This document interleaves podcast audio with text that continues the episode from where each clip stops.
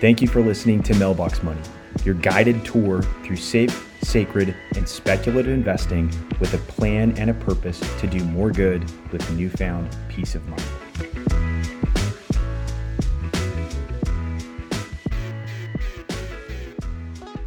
Hey, everybody, welcome back to another episode of Mailbox Money. I'm Jackson Wood, joined by my partner and my friend Ryan Kruger.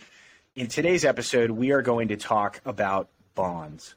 Uh, bonds are a very interesting uh, investment strategy. It is something that in mainstream media and news doesn't get a ton of attention normally most of the time. However, this year with the increasing uh, interest rates, there have been there's been a lot more talk than normal about bonds. And what we're going to do today in this episode is go over five points of how and why we would own a bond, where we think they belong in a portfolio.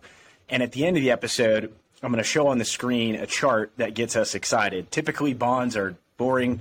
Uh, they're not very exciting. But this year, in, in the middle of this difficult market with interest rates going up, I'm going to post a chart that will undoubtedly get you excited.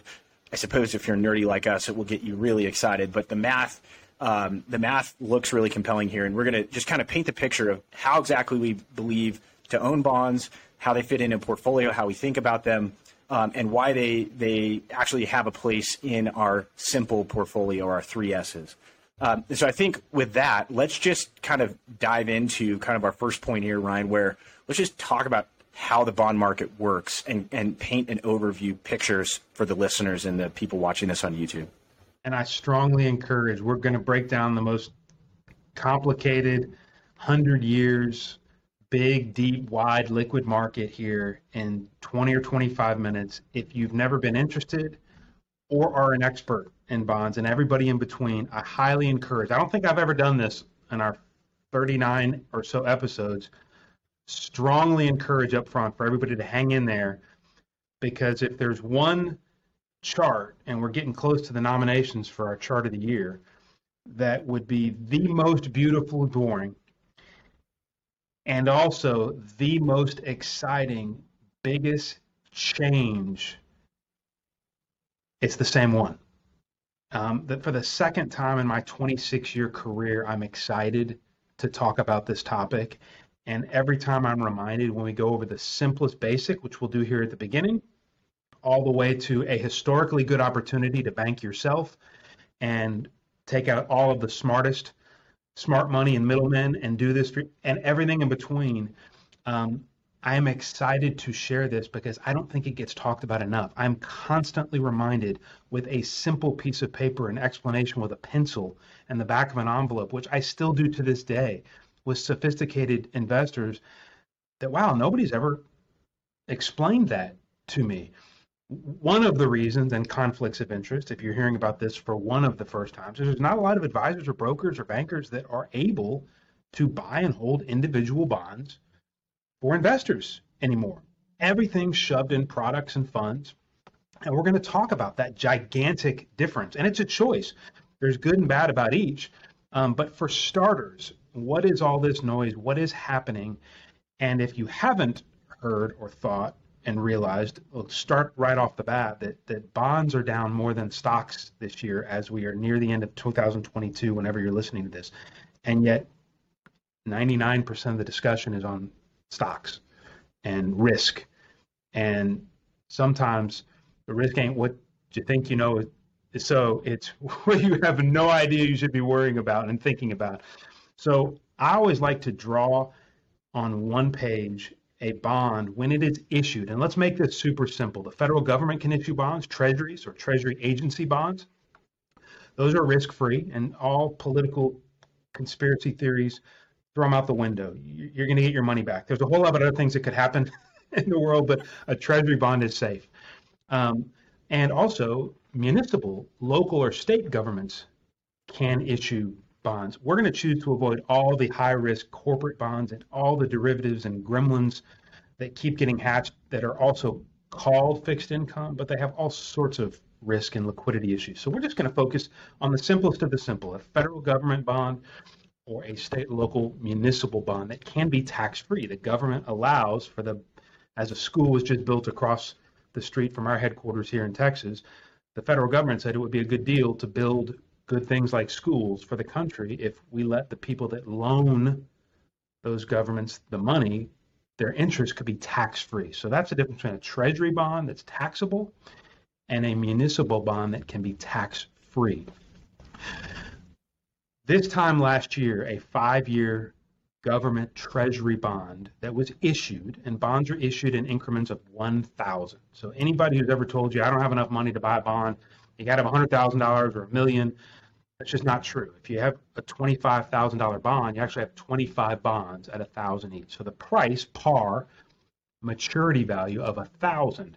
If a bond was issued last year, and if I want to buy a new treasury bond that's going to mature in five years, I'm going to get paid 1% per year yield to maturity. Fast forward 12 months.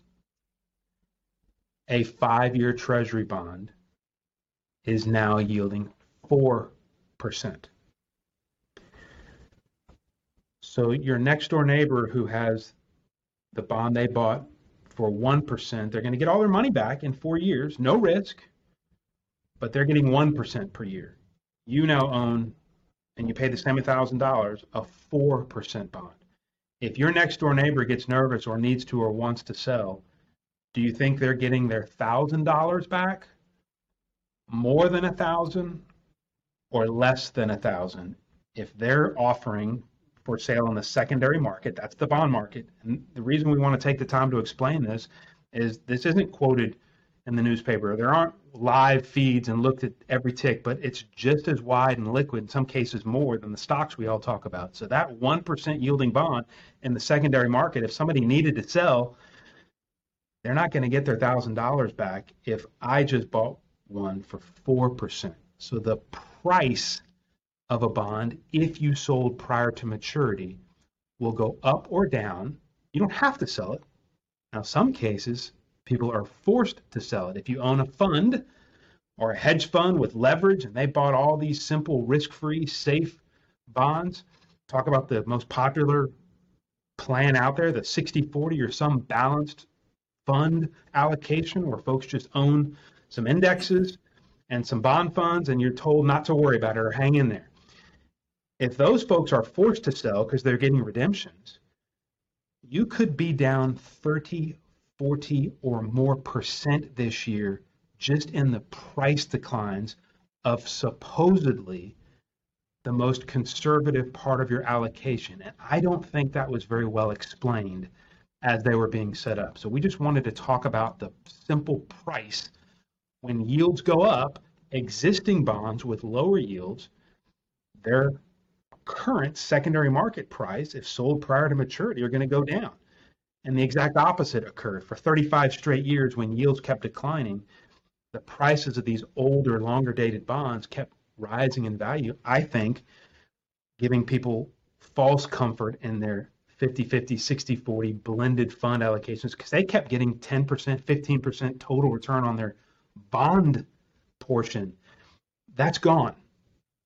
For probably the rest of our career. I just wanted to explain the simple price move with yield move. And what we've seen this year in 2022 is the most historical giant move in history. And I don't think it's getting enough attention because now it's affecting every other market. And we're going to share today what we are personally doing about it. And I did in my own account just this morning. So two things pop into my mind when you're talking about that. And you know that I love taking the concepts that we discuss and, and putting them into kind of this um, example of a personal portfolio or, or you know someone's Freedom Day portfolio. So imagine that you had done your financial planning perfectly, and you had saved way more money uh, than you thought that you were going to need, and you were able to be flexible on your withdrawal rate or what you're taking out of your portfolio and you could handle, you know, potentially turning down, you know, your distributions if the market didn't behave. If you're using this kind of safe with four percent safe withdrawal rate as kind of your your premise, um, assuming that you took your money and invested into one of these bond funds, and assuming that you had the foresight to be very very cautious and careful with your financial planning, and you did not get into a position where interest rates had come up and the the value of your bond in the secondary market prior to maturity was less than you paid for it. So in the situation where you did not have to sell that bond early because something went wrong in your portfolio, the fact that these individuals are investing inside of a bond fund, your return and the loss that you could hypothetically have on your bond portfolio is at the mercy of every other holder of a fund, whether it's a mutual fund or an ETF. So even if someone had perfect financial planning and was very, very careful, they could see the value of their bond fund decline because some other shareholder of that fund panicked, needed money, forced the fund to sell prior to maturity, locking in that loss. And so when we talk about bonds, I want to be very clear. We're talking about individual bonds that we own uh, in client accounts. We are not talking about bond funds because even with perfect planning, being very careful, you're at the mercy of these other uh, holders of the fund that you're invested in. And that to me is something that nobody can plan for. There is no way to protect against that because there's thousands and hundreds of thousands of other shareholders that may panic and sell or, or just need to, to raise money. You mentioned hedge fund or, or some sort of structured product. Those their decisions can impact what your actual performance can look like. Um, and that to me is an additional risk that hardly anybody talks about. And I think it's worth spending at least a couple minutes. So what so, talking about is, is, is when I started in this business, you go visit a fund manager and you ask them what did they like or what are they researching, stocks or bonds, and what are they working on, and what do they think their best idea was. Today, the first thing they do when they show up is look at additions or redemptions. That the investor behavior is dictating whether they're going to be a buyer or a seller that day. That's something to really think about with traditional mutual funds. Um, so when they are getting redemptions, they are forced sellers in a declining market, either stocks or bonds. Bonds just don't get talked about as much. And the movement in bonds, to give you an idea, just to put the numbers are, as we sit here in October of 2022 and the stock market decline has captured everybody's attention and the S&P is down 16%. The simplest, safest, supposedly conservative bond fund, benchmark treasury, TLT is down twice as much. So the treasury bond ETF down 33% year to date. So I share, and, and you know, you just mentioned, Jackson, one of the problems when it's inside of a fund or product of investor behavior, and it's the biggest one. My biggest problem is also I want to know what I own.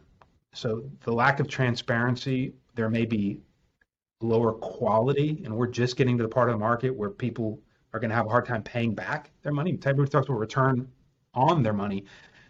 When I want to talk safe money, I want to talk about return of my money. So there are lower quality, high yield, they call them junk bonds sometimes, that are in a lot of these bond funds where managers were stretching to get the yield they promised and they know their investors were clamoring for, that they're going to be defaults sitting inside some of their accounts. So quality, transparency, and then to juice those returns, a lot of them use leverage. And that exacerbates, and thus 30% declines can be significantly more, and they have been this year.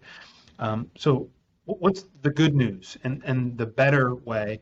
And this is beautifully boring. There's no secret, there's no crystal ball. I don't have a prediction. My, my biggest pet peeve on this side of financial planning since we started is that some of what we just talked about has been called nothing but conservative allocation. And some people even ask, well, how how do you feel about risk? Would you want more conservative? I have a problem with that. Um, I don't want my doctor to ever ask me, what am I feeling like before treatment? I, I need to know exactly what you're doing, brother. and right or wrong, that's what I want to do. I'm relying on you. Don't ask me if I feel like a bigger shot um, because I'm probably not going to give the best answer. I, I don't want any of this to be about feelings. Um, so that conservative allocation and all the different versions of fixed income that's shoved in that, I think is more misleading and bigger risks than the supposedly risk side of these 60 40 blended portfolios and allocations. Um, so that's why we call, and I give Jackson the credit for our simple portfolio, which is safe, sacred, and speculative. And each one of those accounts are completely walled off from another. And safe should mean truly safe, not conservative or kind of sort of and probably fixed income until you lose 33% of your. Safe is safe. It's cash, it's insured deposits, it's treasuries, it's AAA rated tax free municipal bonds. Um, that is my biggest suggestion for anybody listening this on their own. They don't have to have a guide. We're going to dive into the weeds here and pop the hood on exactly what we do. And I'm just going to use myself as I always do as an example here in a second. And I will say though, this is a little bit more difficult because the markets haven't made individual bond ownership as easy as stocks and ETFs. So there's a lot of folks that need and want sophisticated guides because the math here is extraordinarily compelling if you cut out all these middlemen and are able to own these in your own account. And for anybody, let me dispel one other myth. Oh, tax-free bonds are just for the ultra wealthy. Well, the name of our blog on our website is a tip of the cap to why I escaped Wall Street and frankly didn't enjoy a lot of the antics of the ultra wealthy. And I just like and, and um, a little closer to the merely wealthy, as I politely call them. The fact that some of them have crept up with simple playbooks into ultra high net worth wealthy through a little luck and hard work, that's okay. Uh, they're the same people. So I want to dispel that myth. Anybody who would prefer paying fewer taxes and prefer having something that's risk free, safe in their portfolio is eligible. There is no minimum. So when I say my biggest, simplest piece of advice to anybody, whether they are starting as a kid, I have this in my college account, my teenagers own one of these, and I have 100 year olds that own one of these. My best, simplest advice that stays most consistent throughout that is to bank yourself. If all you do is take the bank paying you next to nothing on your savings, your safe money, and everybody should have a lot of that, by the way. Don't invest money that you're going to need to eat on, but what you can allocate outside of cash reserves. When I say bank yourself, and just if all you did was buy the exact same bonds, treasuries and tax-free municipal bonds that the bank is buying, they're just keeping all the interest to themselves, and you cut out that middleman and own them directly in your own account I, I know that's not exciting investing, but I'll give you a couple numbers here that are life changing right now. Um, and if, if, I can't get excited about that, I, I, think you're doing this wrong. And by the way, if something in your portfolio, a large allocation, is not growing substantially, you're doing this right. If everything is moving around a lot, bad idea, bad clue. You need to have some safe money. So that's what I mean by bank yourself. And by the way, this works. I think what, what planners again, back to the doctor analogy, too, too many people try to custom fit, and it's going to be tailored for you know your college saving, your retirement saving, your house is like, you know what? If the worst thing that happens to me is that I have a little bit of extra tax-free income coming in, I actually own this for a college account. If my kid gets a scholarship and I end up and I have it in my name and my wife so that it's not in the kids, that's a great problem to have. Yeah. If they need it, and if I can get the rates we're talking about here in a second for safe money, college, I can't delay college. I, I can't. I don't have time in the market to recover from another bear market. I like having some safe money. And by the way, tax free is better than any tax deferral 529 strategy. So again, I don't own any of those products personally. They can and have their place in some planning sleeves if my kids don't have any wealthy grandparents. That's one good use of 529s for me. It's that simple tax-free bond next to some of the dividend payers that we talk about on other episodes, and that's it. And if that is a simple cash reserves account and banking yourself, and that's just your safe money, it accomplishes that too. If you're thinking about retirement income, same account. That money. Let's talk about the rates for somebody, and I'm a my favorite myth to dispel. We picked on safe withdrawal rate. You mentioned it earlier. This four percent extraordinarily complicated rule that even the Godfather, the author himself, says was not supposed to be a rule, and it is not working, and it may not work for all sorts of different reasons. What if I told you that risk free, you could slay that entire dragon in your safe account alone. So I just this morning, because I happen to be actively managing my own bond account where I purchased another AAA rated school bond in Texas. I just did the numbers so we could look and we'll share this. And the average from one year all the way to 12 years is in excess right now of 4% tax free yield to maturity on AAA rated Texas municipal bonds. And by the way, we have clients in every state. Even after some have state income tax, Texas bonds are a better net even for them. So we buy it and it's AAA rated and insured, just to make the numbers simple. So why is that important? Why is that exciting? Well, the supposedly safe withdrawal rate is gross. That 4%, most folks have retirement accounts that they're pulling 4% out of a 401k or an IRA. Well, by the time that 4% gets to your bank account, you've had to pay income tax on that 4% withdrawal. So it ain't 4% anymore, right? So if you follow this simple math, the taxable equivalent yield or the gross apples to apples compared to that withdrawal rate of these beautifully boring AAA rated bonds that I just bought another one myself, the average of those 12 years that I just recalculated in the top income bracket, which a lot of folks are in, and by the way, tax free works in any income bracket, zero is better.